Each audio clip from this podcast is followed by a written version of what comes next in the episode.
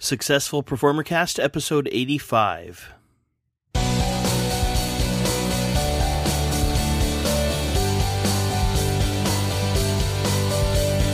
This is the show that interviews one full time professional entertainer per week with the goal of inspiring and equipping those who are working to make the leap themselves. This is the Successful Performer Cast.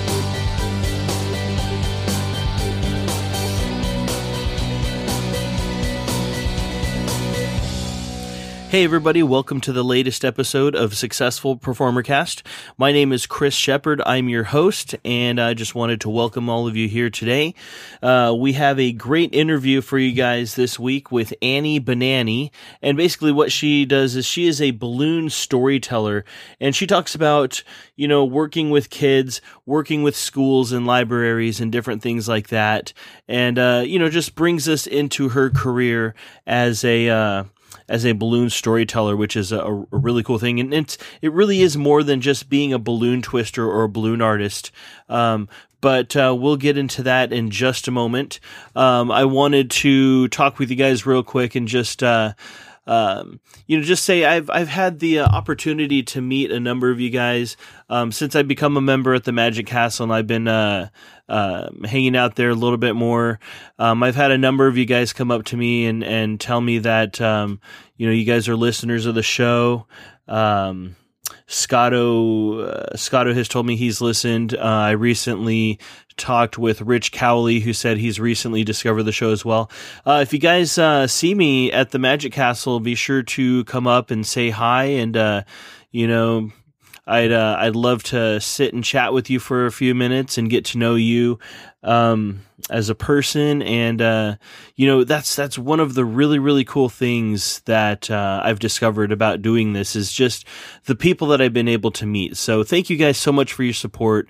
Uh, you know I'm doing this for you guys, and uh, it really is such a rewarding experience not only just learning from these people that um, I'm interviewing, but also being able to get to know you guys as well.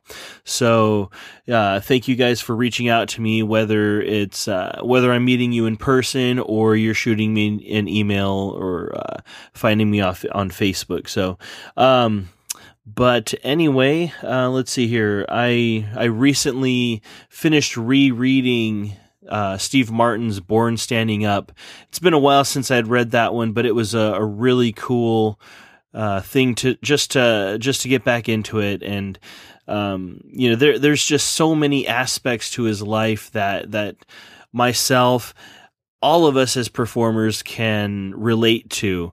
Um, you know, just uh, hearing him talk about his early days and this and that, and and just some of the struggles that he's gone through. Some of those things really, really hit home, and uh, so I, I, guess that would be my recommendation of the week for you guys is uh, is Steve Martin's Born Standing Up. If you have not read it, I definitely suggest you check that out.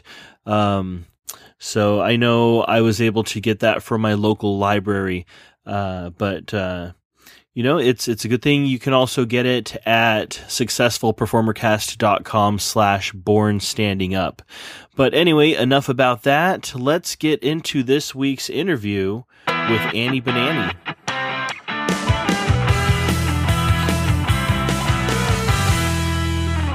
It is my pleasure to welcome to the show balloon storyteller Annie Banannie.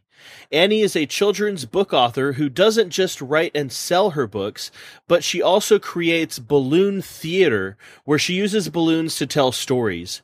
Her shows are tailored for elementary schools, public libraries, preschools, and family events, and her mission is to help children realize that they have amazing creative ability hidden within themselves. With her, every balloon has a story, Annie Banannie, I am absolutely bursting with joy to have you as a guest on the Successful Performer Cast. Thank you for being here. Oh, how sweet. Oh, I'm so happy to be here. It's kind of funny listening to you on the other side of the phone when I listen to your podcast all the time. oh man, well thank you for being a listener. I I certainly uh I certainly appreciate every single person who who lends me their time and their ears every week. You know what I mean? Yeah, well, it's really helpful. I've learned a lot from your podcast and just, you know, it's amusing. well, hey, there you go. It's uh, informative and entertaining. That's right. Awesome. So, uh, one of the things we like to start off here is uh, a little bit of inspiration, and I'd like you to tell me what your favorite success quote, or if you have a specific mantra that you li- like to live by, what that would be. Ship. It's by Seth Godin. Uh huh. And he said, artist ship. And I don't even think that, I just say ship because I get perfection paralysis all of the time. Or I, I watch something get so big, like a project, mm-hmm. like, oh, and I could do this and I could do this and I could do this. And then I never do anything with it. And so, you know, it's, there's another, um, and I can't remember the name of the person way long ago. I, I, uh, uh, listened to this one course on procrastination, mm-hmm. and that's where I got the perfection paralysis quote. And I also got, um, if it's worth doing, it's worth doing badly first. Mm, yeah, and and just a matter of you know, if if you just wait until everything's perfect, it's it's never going to happen. Yeah. So yeah. I, that's I've been using that mantra for years, and it's been so good. I, I love that, and I can absolutely associate with that as well because, I mean, just even whenever you start something new, uh, it's mm-hmm. it's it's always going to be bad. You know, I mean, sure, it's it's going to be better than nothing, but like you said with uh, um, you know, analysis paralysis, paralysis and whatnot, you just have to take what you have and uh, and and ship, just mm-hmm. like Seth Godin says. At some point, you just have to ship. Right, and it helps too if you surround yourself with people who will not tell you you're good unless you are. Mm-hmm. You know, mm-hmm. so you're not just shipping junk, but yes. um, you know there is a point where you you just need to do it. Yeah, yeah, and I've heard other people call it, uh, you know, put together your minimum viable product, you know, and mm-hmm. then as soon as you get it out into the real world, of course, it has to be good, but you can't really build something to its full potential until you get it out out into the real world anyway. Right. Uh, well, so so much of my shows are improv, mm-hmm. and I have to have I have a, a, a plan. I really do. It doesn't look like it sometimes, but I really do. But um, when I have a new show, um, if it's a whole new show, then I can't like do what you do and add little parts of it in the middle of a regular show. Then I have to do rehearsal shows with audiences. I can't rehearse like normal people and which is good because I'm too lazy to do that. Mm-hmm. And um, so, you know, I'd never be a good magician because, you know, I don't sit there in front of a mirror and practice my double lift or whatever those are called. whatever you want to call it. I, I call yeah. mine Fred. So, uh, Fred. No, just joking. That's much better. and Frederica if you decide it's a girl. Yes, yes, exactly. yeah. yeah. Now if it's if it's a triple, that's completely different. It's um I have no idea. Triplica. Triplica, exactly. now, could you maybe give us a specific uh, instance where this mantra of ship has really come to play in your career or your life or really helped you out? um, a specific type, actually. Okay. Um, I tend, like most performers, I will see an opportunity, I will write the the promo copy for it, and then I will sell it, and then I will write it. Ah. Then I will write the show. And that actually happens all the time in the libraries because there's a showcase in January, but we have to have the stuff in in November. So mm-hmm. we have to say this match. You know, not everybody matches the theme, but I always do. And um, so last year I had to write. Uh, there were three themes, three library themes. I just want to like get those librarians and say, would you just pick the same theme? Mm-hmm. But so I wrote for three themes. It was a, um, a superhero, no musical superhero from space.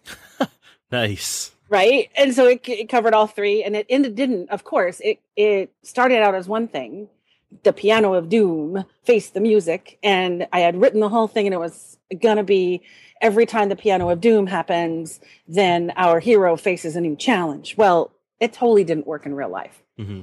and so it i still had to match what the description said because i had sold that. Right. And you know it's on all the promo stuff but i had to change it so it really worked in real life. And it turned out to be so good that it's my next book and but it's so exciting to see you know sometimes there's there's a couple of years where i don't ever want to see that library show again mm-hmm. i will never ever tell anybody that i did it you know, the, the year before last. Yeah, don't this year, worry. so- None of our listeners will tell anybody either. I promise. Oh, I'm sure this isn't, you know, the 47,000 listeners you have. Everybody will be completely mum on that. yes, yeah. don't worry. We're we're a tight knit crowd. You're good. Don't worry about a thing. There you go. Sign a non disclosure agreement. That's what it is. yes, yeah. Uh, and you can download that that at successfulperformercast.com slash I'm just kidding. That's great. I should put something there, shouldn't I? Yeah, like the onion. Yeah, the onion. oh man. So okay, now could you kind of take us back in in time and talk about how you uh, transitioned into performing full time? I'm curious as to how that played out. Um, did you have a, a regular job or anything like that, or Well, I've been kind of performing my whole life. Mm-hmm. Um, I majored in music education, and so I've studied opera and classical, and then musical theater for eight years after college, and you know did the whole band and choir thing when I was a kid. So I've been performing forever. you, And you, then- you're a band geek? I am. What did you play? Woodwinds. Woodwinds. First- yeah, first flutes, and then I thought it'd be all cool to play clarinet, and I go. didn't like it at all. But Yeah. then I ended up playing sax because if I played sax, then I could be right next to Marlo McGuire, who I had a big, big crush on, and he was a cutie, and he was very nice. And Oh, so I got to spend two years marching next to Marlo McGuire. It was pretty awesome. There you go. And and the clarinet section, I might add, uh, is almost always the weirdest section. Ne- next to the trombones. It's usually yes, and when I was a kid, it was usually women. Oh, there you go. And since I'm straight, I didn't want to flirt with women. Good idea. All right, so uh, so continue on from that. Okay. All right. So then, um, when I started with um, balloons, I was doing musical theater, and I was just working my rear off because I was I had a full time job because, you know, when you do musical theater, usually you can't support yourself unless you're doing dinner theater, and um, I can sing, I can act, but I dance like an idiot, Mm. and so Yeah, that kind of held me back a little. And um, I've always been on the um, the Zuft was it Zuftag the uh, chubby side. Okay. And um, then I realized kids are really fun because we had a kid in my family, my nephew, and I'm like, whoa, kids are awesome. This is this is really fun.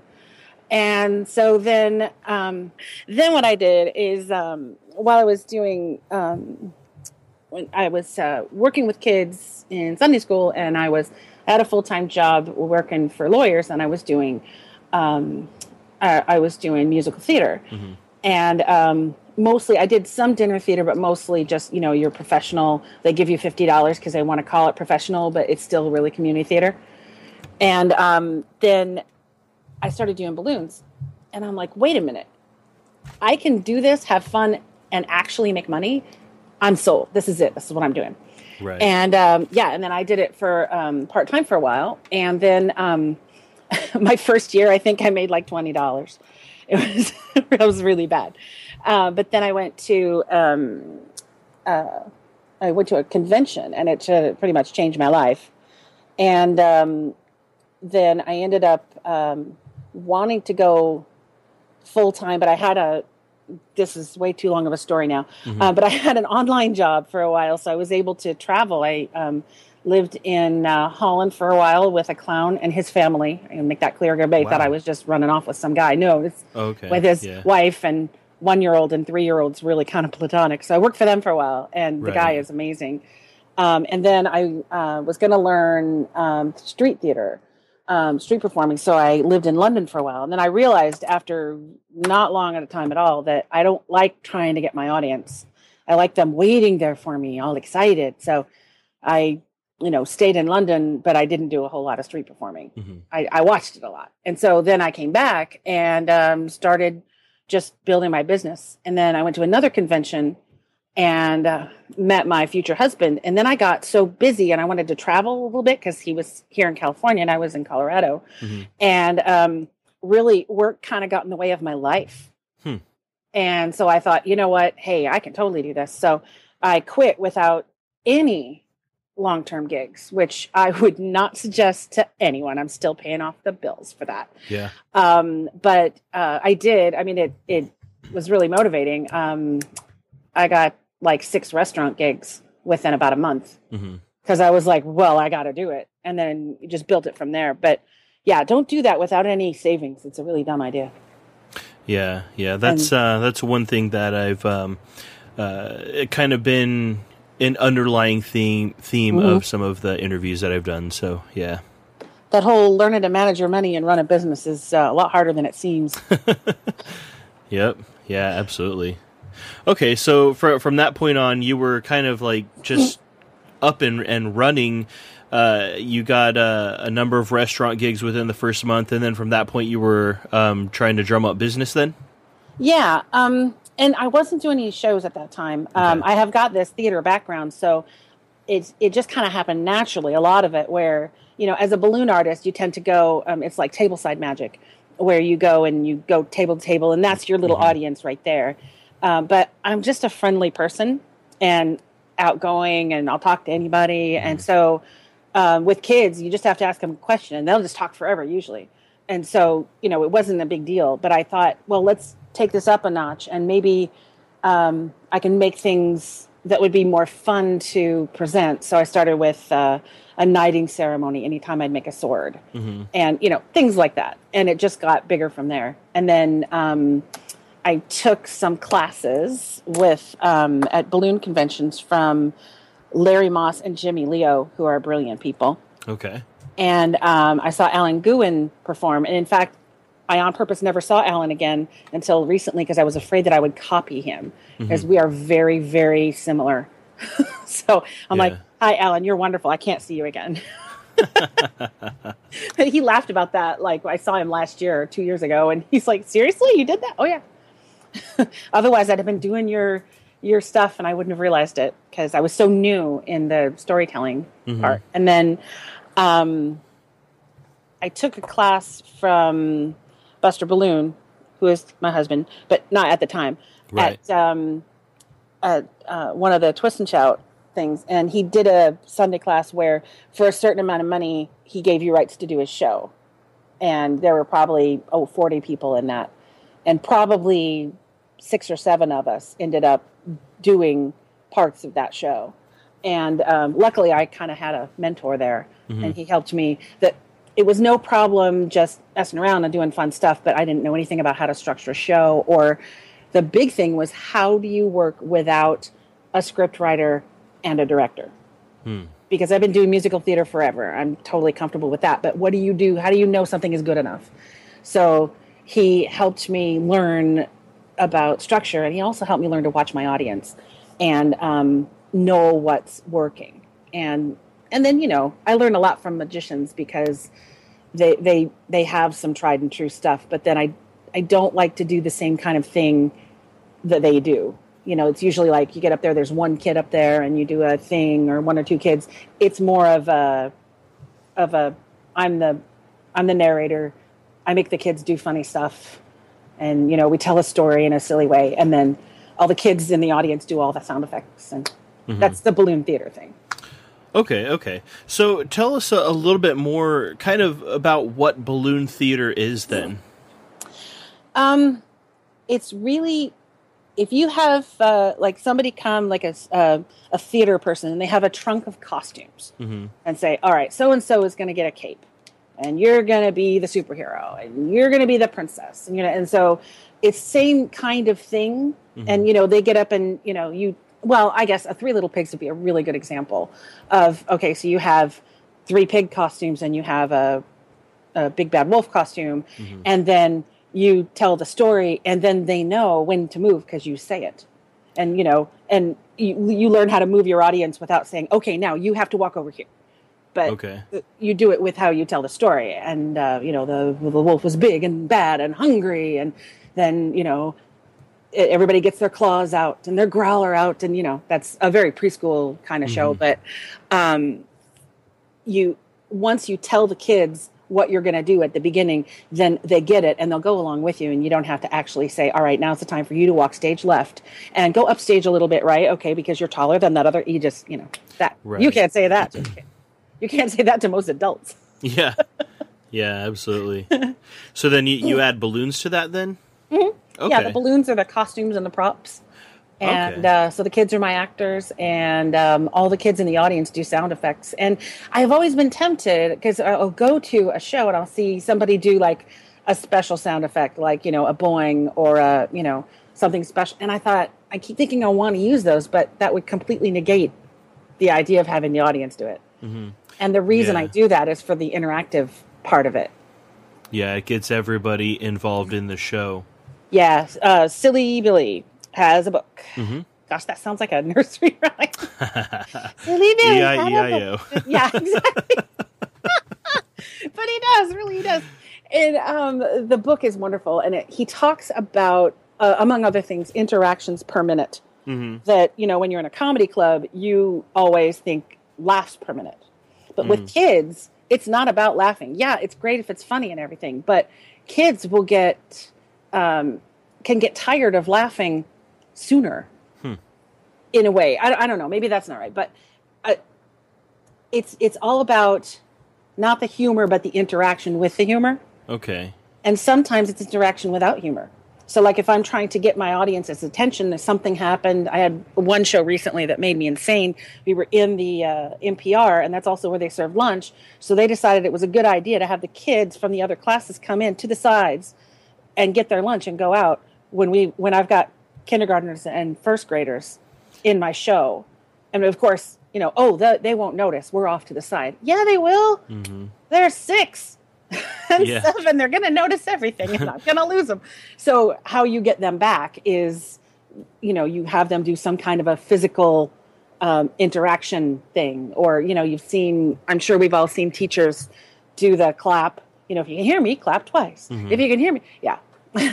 you know, they don't do that for fun. That's just that's how you get kids' attention. You can't just say, "Okay, everybody, listen." It's never going to happen. Yeah. But if you get them doing something, then that's yeah. That that makes sense. So what what are what are a couple of uh, other things or big lessons that you've learned from working with children? um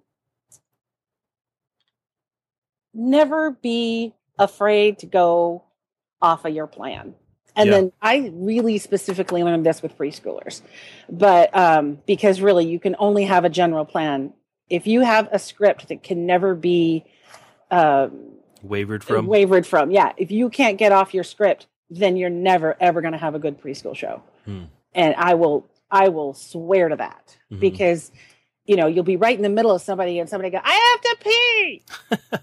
Or you know did you know my doggy's name is snuffles?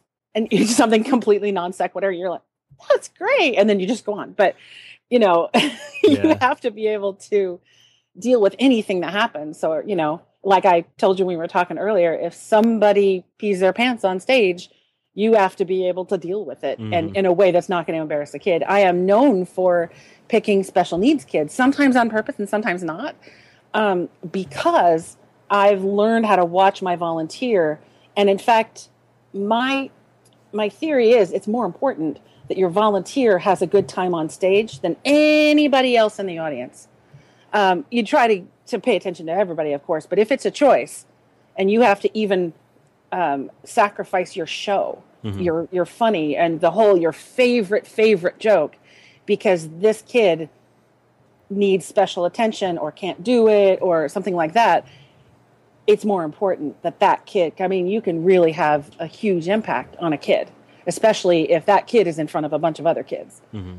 and um, you know i still remember things from when i was a kid that Yeah. happened on stage. Um, and the the really cool thing about that though is people will notice. Your teachers and your parents will notice.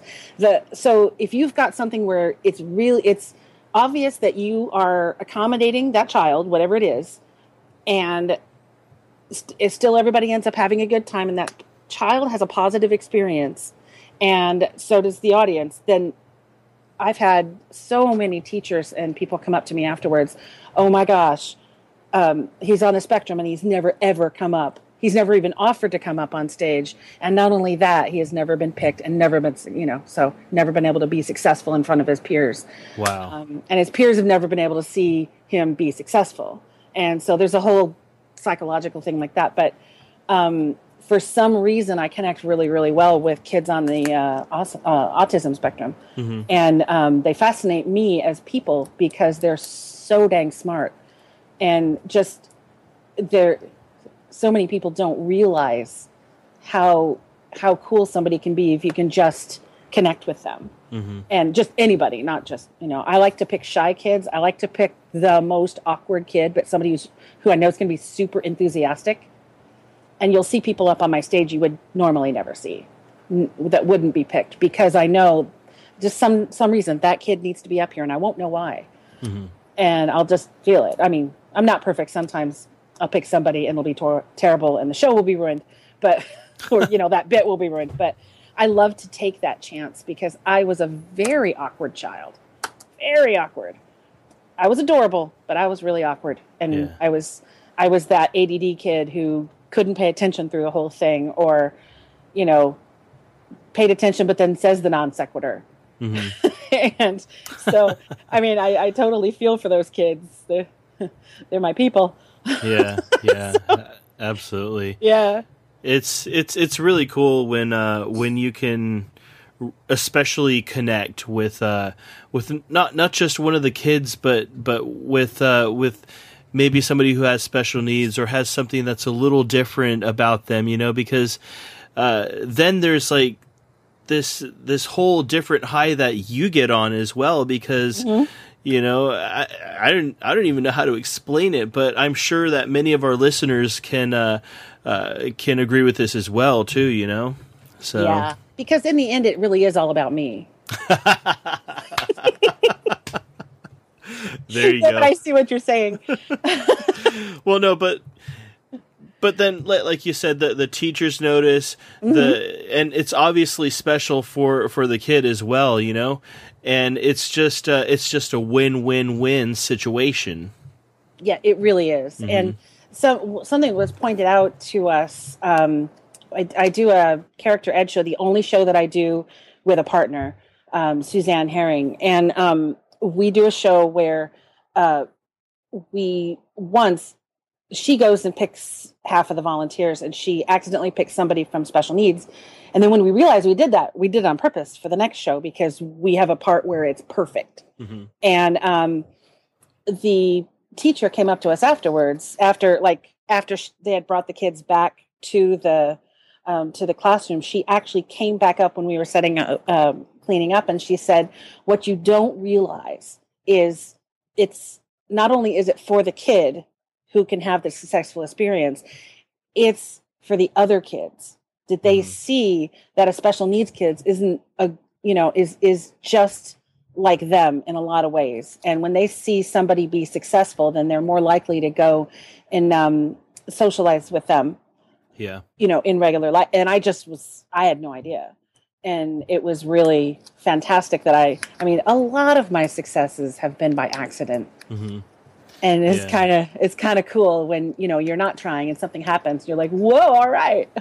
And then so you're breaking down this barrier between the special needs kids Yeah. and and the other kids which is really cool. That's such a great way to say it. I'm totally Man. using that write it down. Write it I down. will. No, just listen to your podcast again. There you go. Just now Now, so kind of segueing here, um, I, I really like how I, I don't know if this is intentional or whatever, but you're kind of uh, um, steering things a little bit into my next points, which is kind of cool. Maybe we're just on the same same wavelength. But uh, what about working with the teachers, principals, um, librarians? What are some of the specific things that they're looking for in your shows uh, that that you m- need to make sure to accomplish? You know what I mean? Yeah, I know exactly what you mean. Um, it's really different depending on who your client is. So it, that's when it's really good to be able to get into your client's shoes and say, what do they really want? So somebody explained to me, like, if it's a corporate show, what they really want is not to get fired. Mm-hmm. So you're going to do a show. I think I heard it on your show, believe it or not. Um, Yeah. uh, you know, uh, somebody's talking about corporate magic, and you know, the goal is to be that person that the that person can trust to do an awesome show and to be appropriate because their job might be on the line. And so Yeah. the same with um, with schools depends on who books you and what the feel of the school is. Some schools are like, you know the principals are really tough and the PTA had to really um, convince them that my show was educational. And if I know that, then when I when I send things uh, to the school and when I um, when I talk to the principal, if I need to, then there's that. This is educational. It's based on the standards, and here's blah blah blah. And um, and on the other hand, sometimes people are like, "We don't want anything educational. Can you make sure that if there's any education, you hide it?" Mm-hmm. You know, okay, you know. So and then so with schools specifically, the things that I didn't expect because I expected that you know that everybody has their own agenda and i've got to match that agenda because that's why they're hiring me. Um, one thing i didn't realize with public schools the schedule is god. You mm. cannot even though this um, i'm sure that if any school person ever hears me say this um, well it's out there. Um, my show will start at 9.30 and it has to be over at 10.45 exactly right? Mm-hmm. well the um, apparently the teachers most of them believe in um, teletransportation. So, like if they leave their classroom at 9:30, they're going to get there immediately with no time passing. Not like they're coming into my show 10 minutes late. Right. So, yeah. So even if the, it starts 10 minutes late, then I still have to end on time. Mm-hmm. And that that makes me insane, but there's not much you can do about it. So, and I totally understand their part of it because, you know, if you've got 800 kids in an elementary school, you just don't have a lot of leeway. Mm-hmm. Um, so, but that's one thing. I remember one of my first, and it wasn't that big a deal in Colorado, the, the places that I was doing. When I moved here, my first school show, um, I was 10 minutes from the end, and uh, the teacher had the kids stand up and they left. That's a really? sobering moment. Yeah. And so that it was a really tough lesson to learn. And then I talked to, you know, I've got mentors in the school shows, and they said, oh, yeah, yeah, they're serious about that time ending thing. And with the libraries, they're like, "Oh, sure, go for an hour, go for 2 hours. We're having a good time." You know, mm-hmm. because they're with a library, they're they're like, "We want butts in the seats." Yeah. So if you can get the kids more the more kids you get there to each performance, the more uh, money that they can qualify for the summer reading program. And it's really mm. not about money for the librarians. It's about how many kids can they serve which means if we get more kids there, we're serving more kids and we're to get more money so we can serve more kids. Yeah, and, and so more books checked out and right. Yep. And most librarians are just, you know, the public librarians are just wanting you they they like that theme. Not all of them need the theme, but you know, they like it. And so if you can match the theme creditably and sometimes really loosely, mm-hmm. depending mm-hmm. on which performer it is, you know, and they know who's who's going to be really true to the theme and who's just going to put a couple of things in. But really more than the theme it's usually are you a funny show? Are you easy to work with? Are you never late? You know um, the worst thing you can do to a librarian who will book in january and mm-hmm. february is not show up. Yeah. Or be late and don't call or even if you do call if you're late. Mm-hmm. so um, the uh, th- that's something you have to worry about is you know with a library you've got um, they would much rather you be mediocre and be dependable than be fantastic and be undependable there um, there's one library showcase here where um, it's anybody can get in which i appreciate um, you know that like you don't have to audition you don't have to pay it's totally free mm-hmm. so i appreciate what they're trying to do but what happens with that is there's a lot of performers who don't take it seriously. So they uh, this happened in 2008 and 2009 when a lot of the private parties were going away and people are scrambling to try to make money. So they're oh i'll do a library show.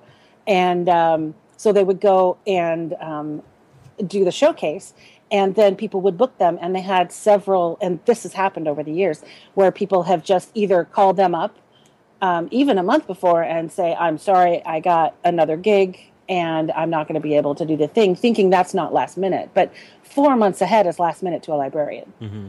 So you, have just created a whole entire emergency if you do that. Um, and some people just didn't show up. Wow. Yeah. That's, and that just shouldn't happen.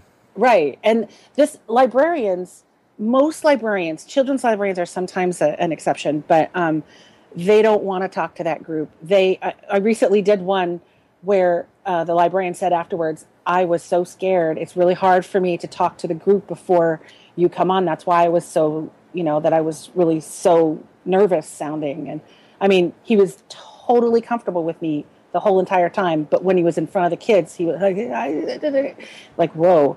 It was just, he didn't warn me. Mm-hmm. so I didn't, I didn't know that he was going to be nervous. I could have, you know, completely saved him from that whole thing and just did it myself. Yeah. Um, but they, to have a couple hundred kids there and not have a performer and have to pull out a, some an activity at the last minute is like horrible torture for a librarian. They can do it because they're super creative, but um, they talk. So if you do that, no one will hire you again. Mm-hmm.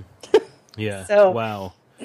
yeah. The, um, and the cool thing about the libraries, um, if you are a good performer and you um, get, you know, the perfect performer would be terrific performer, um, very dependable, um, gets paperwork back, and um, you know that they know they can count on them. Mm-hmm. Then they will go and tell. they actually have meetings about summer reading program. One of the things they say is, "Who did you hire this summer? Yeah. How did you like them? What should I know?" And they are brutally honest with each other. And I've even, and I will not name names, I have had librarians say, there are some people we won't hire again because he did this. Or, and this is where I hear, well, and he didn't show up. Or, you know, this person had great five minutes, but could not carry a 45 minute show. Hmm. and, you know, it's just a matter of, of just being ready before you do it.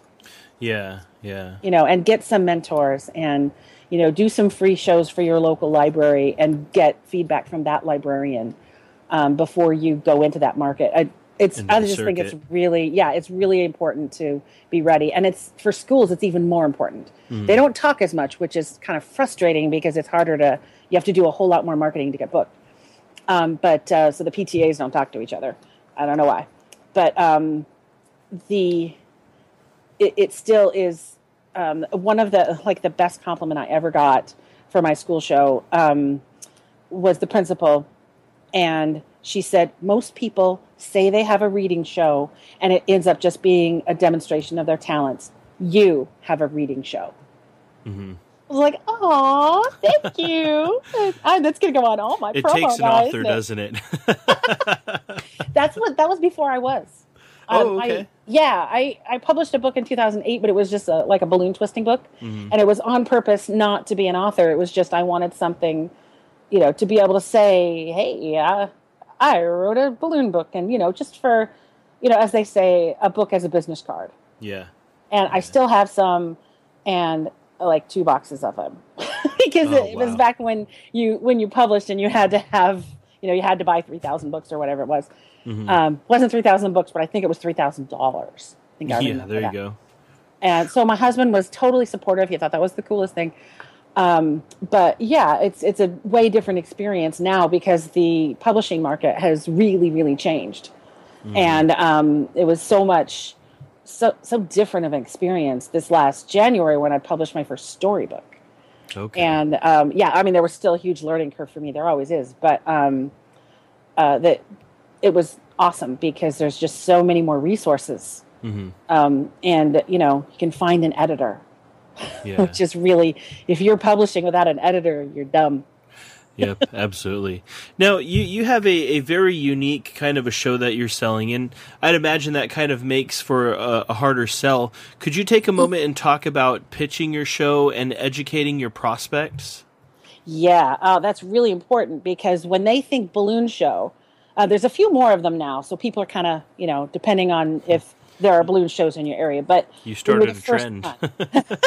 we actually did. Buster Balloon is my husband, and um, he and there's uh, Todd Neufeld and Larry Moss, and um, uh, Jimmy Leo, and a couple of other people were just doing balloon shows. Alan Gouin, um, but it was just you know, here and there, and these people are all over the country. So it's not like um, the, the first time it really got done a lot in a in a market was us here in Southern California that I know of. Of course, there could have mm-hmm. been somebody else that I don't know, but um, at first the librarians and this is why showcasers are so awesome. The librarians thought that a balloon show, I was going to stand up there and twist balloons and tell jokes.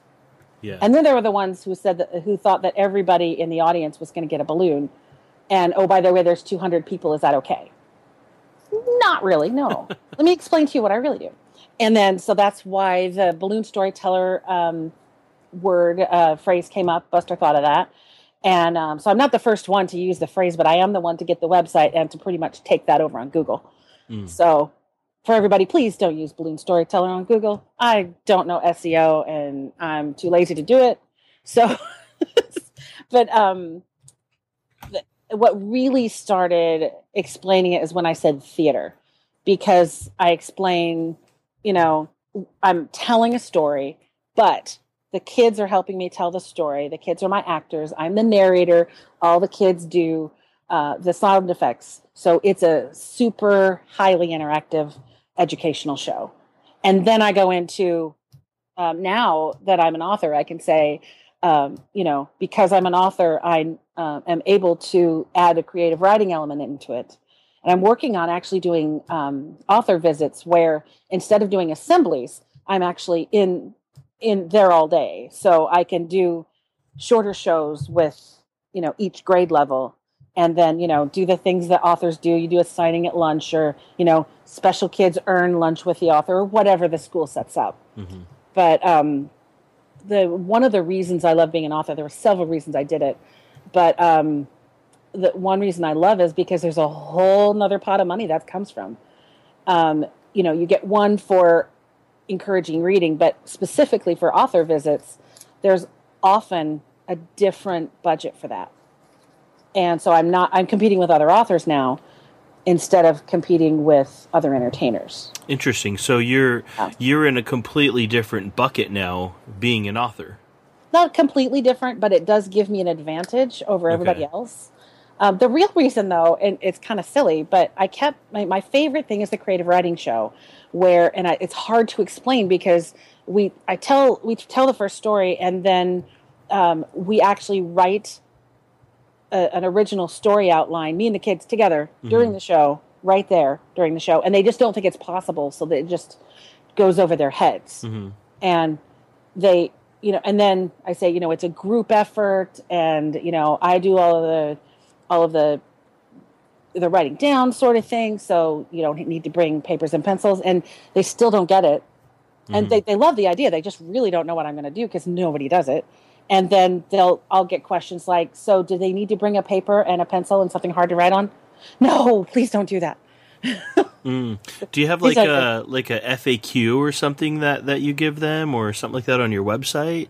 Yeah, I'm a, Hmm. the worst at follow up, so my classroom materials aren't as good as they could be, um, which means I need to hire somebody. But uh, the uh, um, that's one of the things on my FAQ, and you know what you know what's the room set up. And Larry Moss, um, he he's a balloon guy. He does Airigami, and I'll give you the the reference to that for the show notes. But he um, I, I licensed his science show and that's also one of the things that made me understand show um, the, the what do you call it the rhythm of the show and the structure of the show Okay. and um, Mhm. and the, one of the best things I ever learned from Larry Moss is um, always bring your own sound system and be completely self sufficient because no one's going to know how to use their sound system. And the custodian has other things they need to do and they won't you won't be able to find them. It'll be his day off Mhm. you know and you can't depend on anybody ever having what you need because you are not the most important thing happening that day or ever. And it's Mhm. okay. It's okay that i'm not and so if you are completely self-sufficient then you are easy to work with. And they're like oh my gosh she was no trouble at all. I loved her. And that's what i want. I want to be super easy to work with. So i bring my own sound system and they're always shocked. I'm like you know i just need to know where the electrical outlets are and i need some lights on stage. How's that? Perfect. oh really? Do we need to set up chairs for all the kids? No no no no no don't do that. Don't do that. You know Mhm. this is what i need. Is totally easy. I want the least amount of work for everybody Yeah. and uh, they're always really surprised when i do that and it's because I can. I there's other play people, some people that I know that do a great big multimedia thing, and there's some really serious stuff that they need because of what they do, and that's one of the reasons I haven't gone all multimedia because um, it's a lot of work, and I'm not good at that. I'm good at being on stage. Yeah, and yeah. I do that well, and anything that I can do to keep myself being that being my main job, I'm all over that. Mm-hmm. So, and it's fun. Okay. Yeah. So I'm gonna kind of move into some of the, uh, I guess, normal form questions that I that I ask my guests. And the first thing is, I'm I'm sure you see moments of failure as learning experiences, and so I was hoping you could share with us one specific example of one of those learning moments and what you took away from it. Um. Okay, there's two important failures that have happened, um, other than just the normal ones where, whoa, I thought that was going to work, but it totally didn't. Mm-hmm. Um, but I've always loved the idea of doing a silent show, but a silent show with what I do. So not just beautiful balloon stuff, but you know, being able to bring kids up and do the storytelling thing, and mm-hmm. you know, and um, sound effects from the crowd and right Yeah. and and um, I saw a friend of mine do it. Um, the the clown that I studied with in Holland, uh, Guido Guido Verhoef, and um, saw him do it at a at a convention one time, and it was brilliant. It was wonderful, and I thought, well, you know, if I can do more silent things, I can work internationally. That'll be great. So, and it'll, you know, I wanted to grow as a performer. So we went to a, um, a balloon convention in uh, Japan. Mhm. And I thought, this is where I'm going to try it out because it was supposed to be like a side stage, not the big main stage, but there's like this little side stage. And I was like, all right, that's a good place to try it. And I won't be able to, you know, I've been experimenting a little bit, but I'd never done a whole 30 minutes because I kept, you know, you keep going to where you speak, right? So, all right, so I'm going to really push myself and I won't be able to speak because I don't speak Japanese and these are Japanese children. Great, this will work great. Well, I was not prepared enough to do that. I should have forced myself to do it in uh, smaller places. And not only that, at, I was a little too accommodating at the time because they're like, oh, you know what? We just decided to put everybody on the big stage. Really? Oh. and can you go first at like Oh. eight thirty in the morning? Which I am not good in the morning unless I'm I've been up for three or four hours. So now it's afternoon for me, right? yeah. So I, you know, when I, I get up at five o'clock every time I do a school show, whether I have to or not, because I just need to be awake. And um, so I had the, I had two things set up, and it, it was okay. It was it wasn't horrible. And then, but I was done in like seventeen minutes, Mhm. and it was a thirty minute thing Mm. and I was in front of like 2,000 people. And in a really awkward place where I was on a stage, but there were there was there were people in front of me, and then people up on balconies, like 360. And Right. for a good performer, it is a dream. But for me, I was so not ready for that yet, because I would have been fine had it been English speaking people, and I would have, I would have, you know, been able to shine because I've been in that situation before. But this was totally new. And so I'm done, and I start to leave off stage, thinking, "Oh well, you know, there's going to be," uh, and they got like, "No, no, no, you have to stay up there. You have ten minutes left." Like, no, I don't. And and it probably wasn't as bad as I remember it, but it was just crushing, and it taught me that um, I can't always wing it, hmm and you know, I can wing it better than most people because I've been, you know, improving for so long, but I didn't have enough tools in my toolbox. Mm. And so what, yeah, what did you what did you end up doing? I don't remember. Yeah. Like on stage, I don't remember what I ended up doing, but I ended up getting off stage and then um, crying. Of course, I think I made it. No, I don't think I made it back to the hotel room because. Oh no, I didn't. I remember this. I think I've been blocking this out. Oh Um, no. in this particular hotel room, the real the rule was you got one key, and Uh-huh. they didn't have two keys. So because everybody supposedly was supposed to go everywhere together, which was insane. We're at a balloon convention, so Buster had the key, and I couldn't get back, and so I had to go and like cry in the corner for a couple of minutes, and then get over it really quick because I had promised to help somebody else with a sculpture hmm uh, with their sculpture competition, and I'm trying to, and I can't even get out of my costume because I can't get back into the room. And so, and I'm trying to make myself really invisible at this point because I don't care if anybody else liked it. I hated it. And I was just devastated. My friends are all like, it wasn't that bad. Yes, it was. And I was Wow. trying not to cry, you know. And, um, you know, you just have those. And if you can't, you can't have that, then you, you shouldn't be performing because it's going to happen at one point. Even Mhm. if every single performance has been wonderful, there's going to be that one.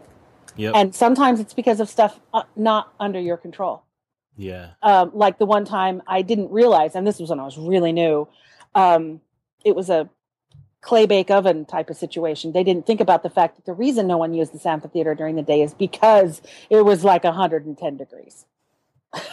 Not on stage, but in the audience. hmm And I had no audience at the end of the show. They were all behind me in the shade. Oh man. yeah, so it's just stuff, you know, I had enough flight time. This was recently.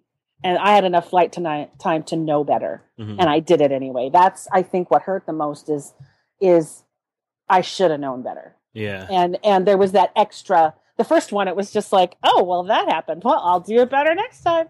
But this one was like, you know, when you really kick yourself because you go, "Oh, I'm such an idiot. I am Mhm. such an idiot." And then and then you get over it. And it was weird cuz of course I'm in another country and I'm still I'm feeling really really not in my element because not only is no one speaking English except for the people like there's probably this is really very much a Japanese convention where people from Japan come, right? Mhm. So there's probably six or seven international people. And, you know, maybe there's more than that that speak English, but not a lot. And I was, and, you know, when you can't read the characters on any of the signs and you're constantly getting lost, it was just, it was overload of Yeah. personal confusion. It's kind of the perfect storm. It really was. And, and most of it was my fault. Yeah. But, you know, at least I know most of it was my fault. Yeah, and not not to not to bring out like latent bad memories. uh, so um, so on the opposite side of the spectrum, could you tell us about one of your favorite successes? Yes. And you know what? It started with a failure. Okay. and um, it actually um, turned out so incredibly well. Um, so, I was doing um, this is back in Colorado. Um, I moved here in 2006 to California. I used to live in Colorado, and I, we would do these mountain tours Mhm. where the um, they know that it's a long drive into the mountains in Colorado, so they set up. You know, a bunch of libraries get together and set up a tour, which is so perfect. I just wish everybody would do that. Um, so they, I get there, and I do not remember the reason I wasn't able to prepare props. So what I do is I come with prepared pre-twisted balloons Mhm. because I like to go kind of fancy. So you know, maybe I'm going to spend ten minutes on something. You don't want to do that in front of the kids. That it's just not interesting after the first Right. minute, right? So there's a little bit of twisting on stage, but a lot of it's pre-done. So I get there and I didn't have my props. I'm like, what in the world am I going to do? So I had a couple of minutes. I thought, all right, I am just going to blow up a bunch of balloons and I know, I know, we'll make up a story. That'll be awesome. And we did. And it worked.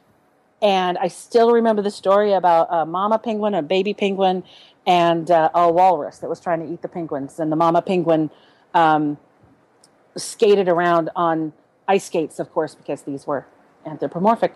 Um, so they skated around uh, the ice and made a hole, and the walrus fell through, saved her baby. It was great. And um, it was all done with, you know, like one or two balloons. And here, if I put these on your arms, that's you're a penguin, you know. And I don't even remember what I made for the walrus because I didn't know how to make a quick walrus anything. So Mhm.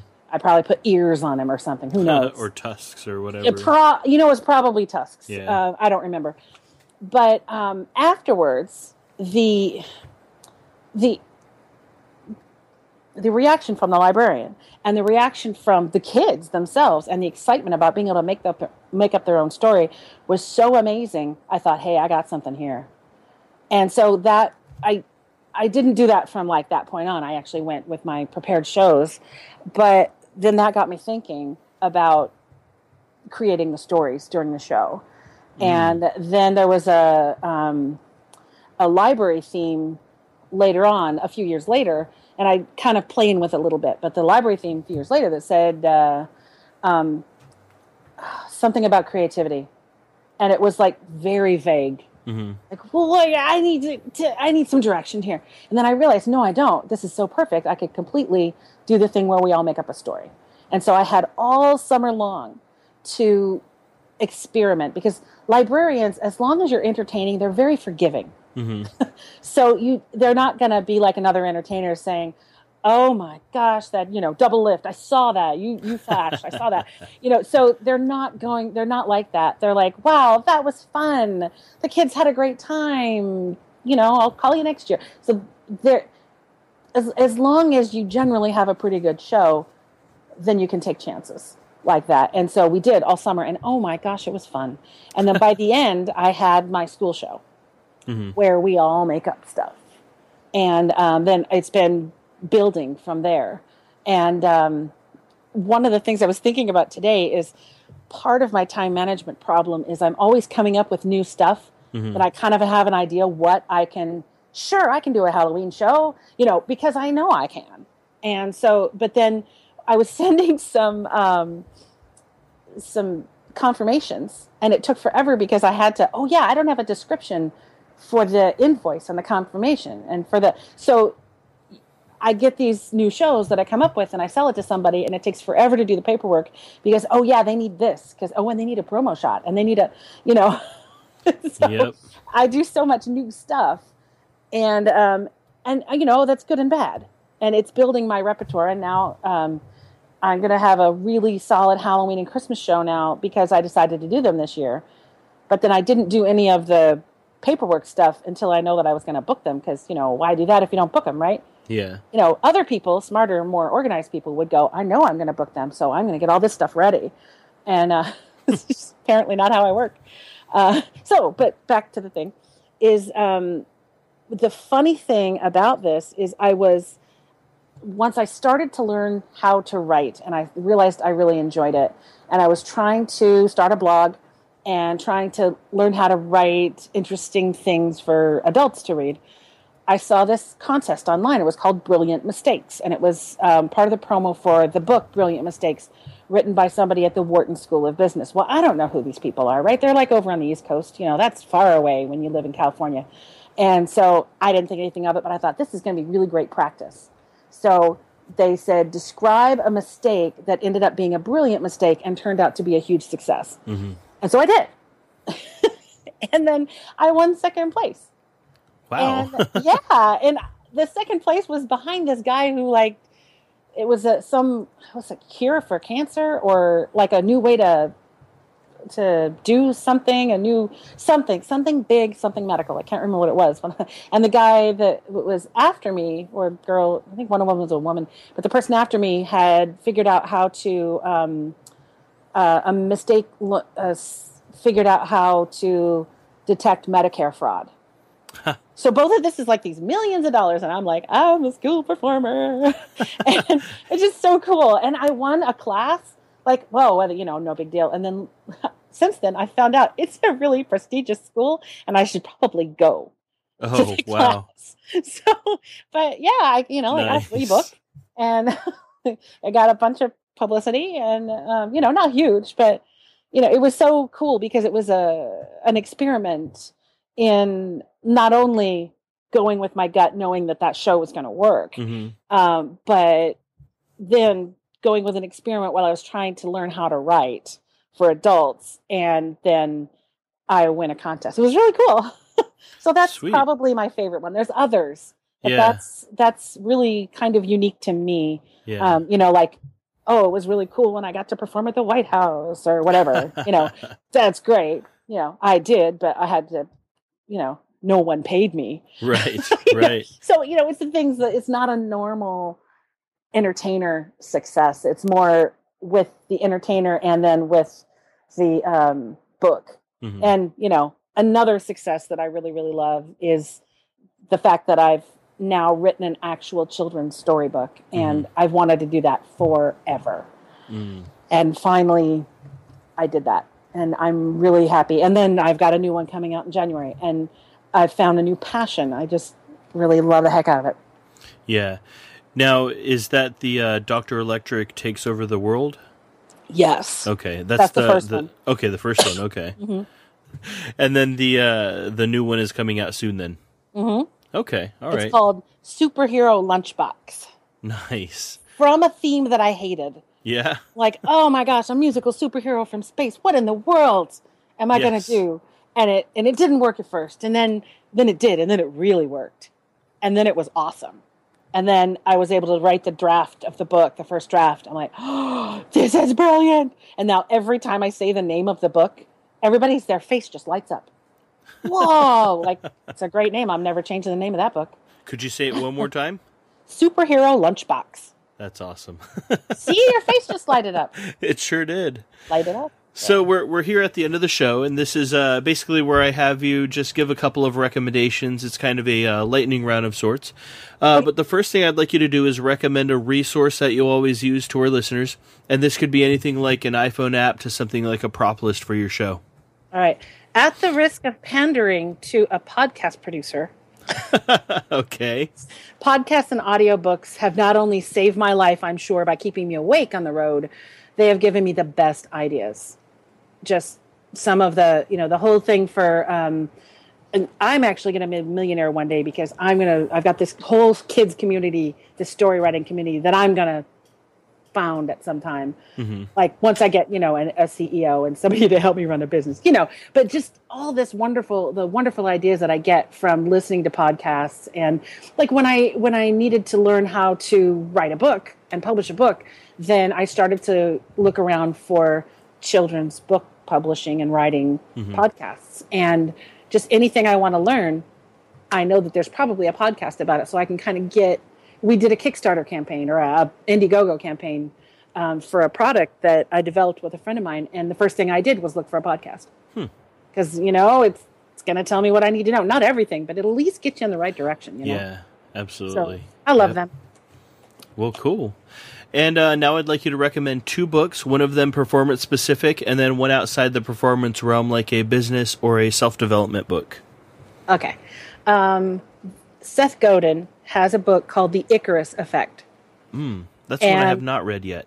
it's brilliant. It's like it's talking about you know the the regular, um, the the regular lesson, the moral lesson that we've all been told from the Icarus story is he flew too high, too close to the sun. He he aimed too high, mm-hmm. and how dare you aim too high because you're going to fall into the ocean, right? Mm-hmm.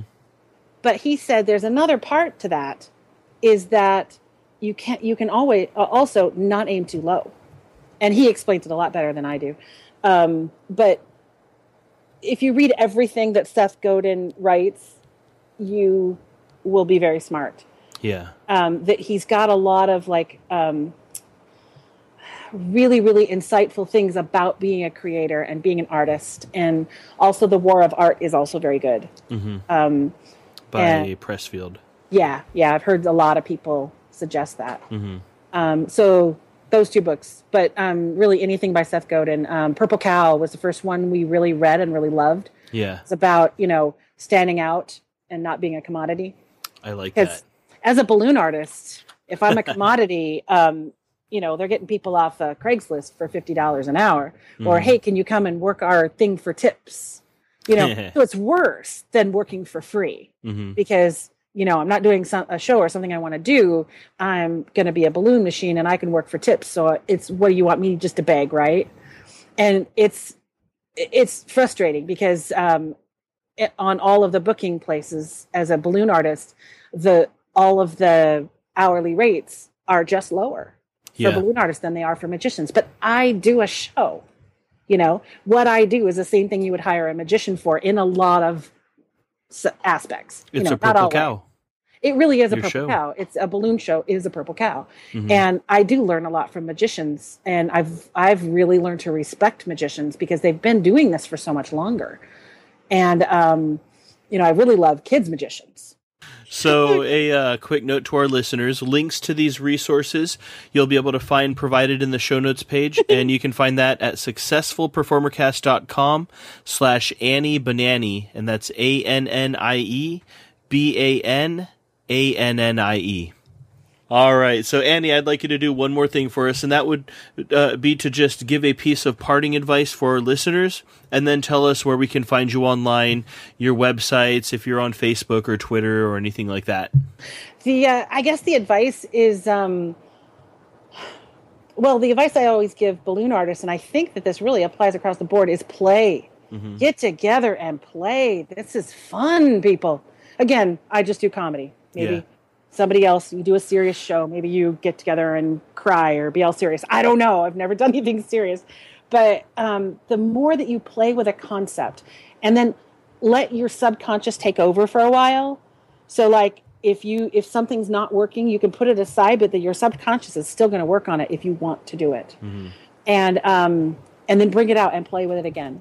And yeah. as much as you can get together and play and you know part of that's like taking workshops and um, I just took a melodrama workshop of all things, and it was super hard and really weird, but it was good for me. Um, and we played, and we played with serious subjects, but it was hilarious. So, because mm-hmm.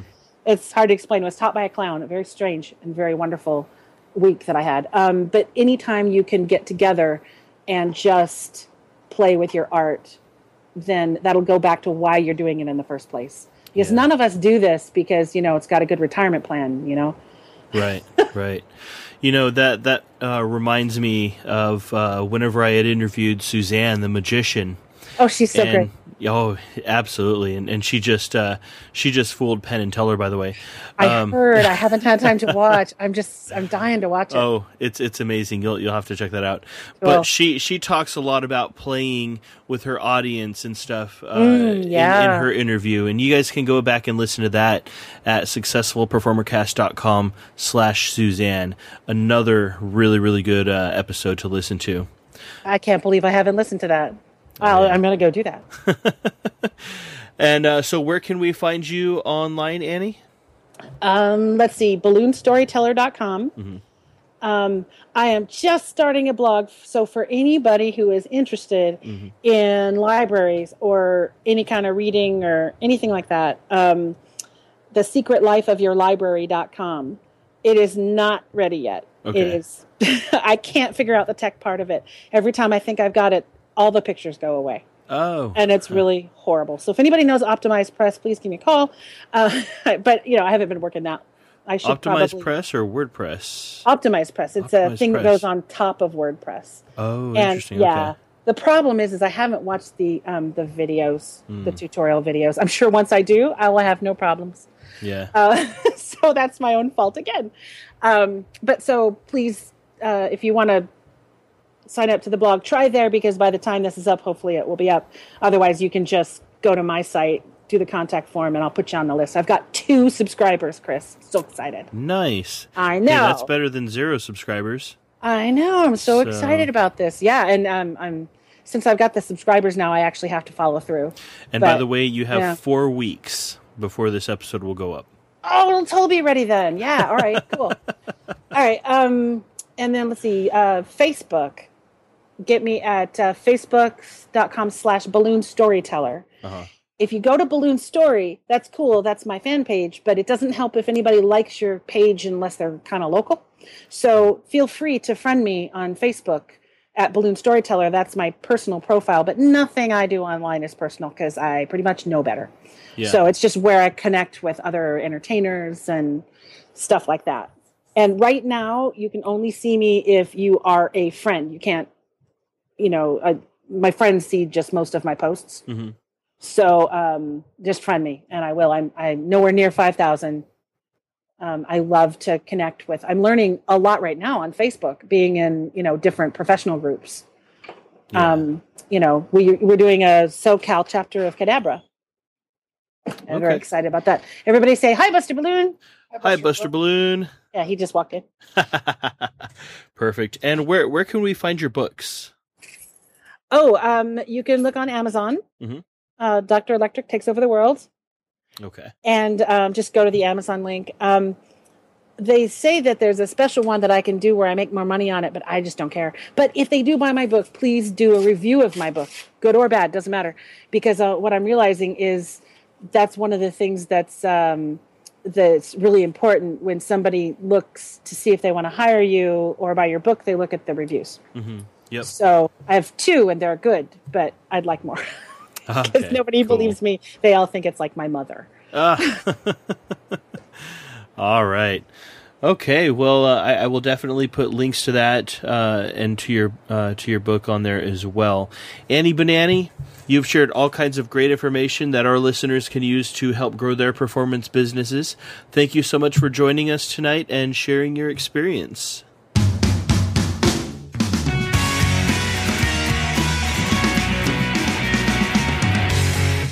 All right. Thank you guys for listening to this episode. I really hope you guys were able to pick up some good information and uh, some, you know, maybe some practical tips or some inspiration on. Uh, on you know that that subject. Um, I wanted to give you guys a quick reminder that uh, in a couple weeks here I am going to be taking a break, and I will be uh, for six weeks. I, I'm not going to be putting out any new episodes, but I'm going to be running my six most downloaded episodes. Uh, so it'll be a best of. Um, you know, may, maybe you guys haven't heard some of these interviews, but uh, or maybe you have, and you know, sometimes it's it's just a, a fun thing to, you know, revisit some of these uh, more popular episodes as well. And uh, I know that many times I will listen to an episode of a podcast more than once, and I always pick up something new from it. So, um, just wanted to keep that uh, top of mind, but I will be back after that. Uh, I'm going to take that opportunity to, uh, you know, for for the holidays, just to be with my family, and I'm also going to, you know, take a step back and and kind of reevaluate some of the things I'm doing with this show and figure out different ways that I can improve. Uh, so if you guys have any suggestions, shoot me an email at ks at successfulperformercast.com. Uh, let me know what you like. Let me know if there's anything that you would change or anything like that. And, um, you know, and I, I will uh, definitely consider all of that. And, you know, even reach out to me on Facebook or Twitter as well, because I'm there as well. Um, but hey, at any rate, thank you guys so much for listening. I will see you guys next week and uh, take care.